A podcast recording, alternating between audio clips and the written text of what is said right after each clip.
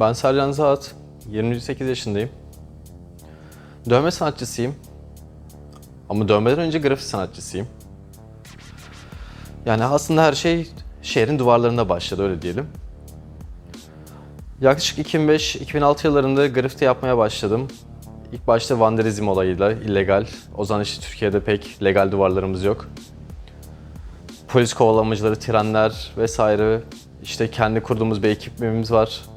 Boyuyoruz. Bir yandan işte birisi bizi yakalayacak mı, şikayet eden olacak mı? Acaba ne olacak?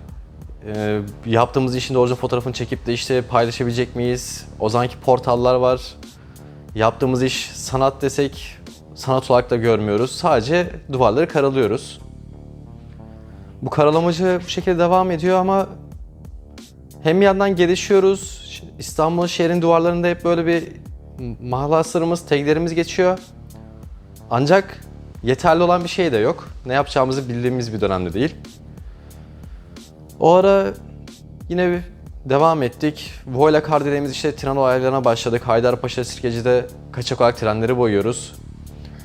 Bir yandan bekçiler, güvenlikler bizi yakalayacak mı korkularıyla geceleri böyle gidiyoruz ve boyamaya devam ediyoruz. O dönemlerden sonra ne yapacağımı bilemedim. Esafındaki kişilerin yönlendirmesiyle güzel sanatları okumaya karar verdim.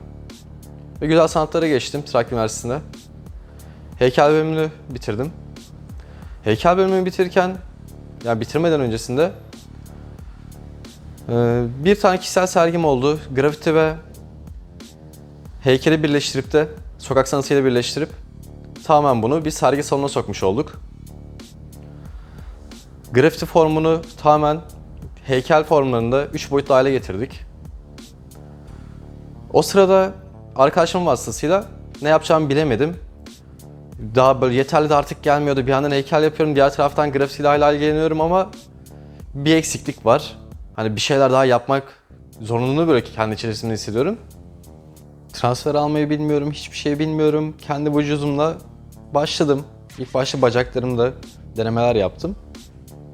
İnsanlara gösteriyorum ki arkadaşlarıma oluyor mu? Ya evet oluyor gibi. Kimisi oluyor diyor, kimisi berbat halde. Ne yapacağımı bilmiyorum ama. Sonrasında bir stüdyoda asistanlığa başladım. Çok bana bir şey kattığını düşündüğüm bir asistanlık dönemi olmadı açıkçası. İstanbul gibi zaten böyle çok profesyonelce olan bir piyasası yoktu. Bu şekilde devam ettik bir süre. Sonrasında eğitim alanı, eğitimim de bitince İstanbul'a dönüş yaptım. Artık meslek olarak dövmeciliğe devam etmeyi düşünüyorum. Ama başvurular yapıyorum. Hiçbir yerde de yeterli olarak görülmüyorum. Ne yapacağımı bilemiyorum. Tekrardan her şeye sıfırdan başladık.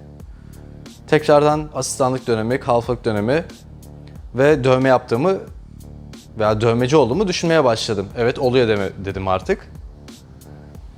Bu dönemden sonra kendi tasarımlarımı dövmeye dönüştürmeye başladım.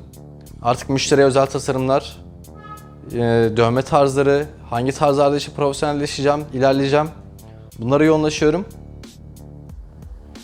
Bir yaklaşık olarak 5-6 yıl kadar bu böyle devam etti. Piyasa üzerinde çalıştım.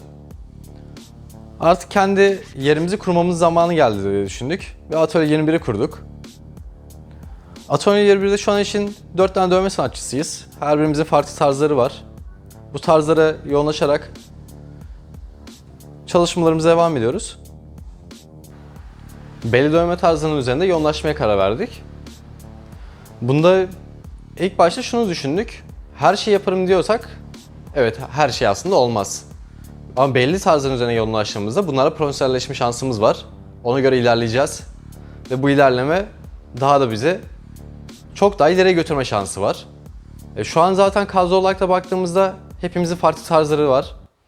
Buna göre yoğunlaşıyoruz, çalışmamıza devam ediyoruz, tasarımları oluşturmaya devam ediyoruz. Yani dövme yapmaya başlayacak olan arkadaşlara önerebileceğim en büyük şey evet yaptım olmuyor diye kesip atmayın bir kenara. Uğraşırsanız gerçekten olacağına ben inanıyorum. Yani hayalinizin peşinden gerçekten koşmanız gerekiyor.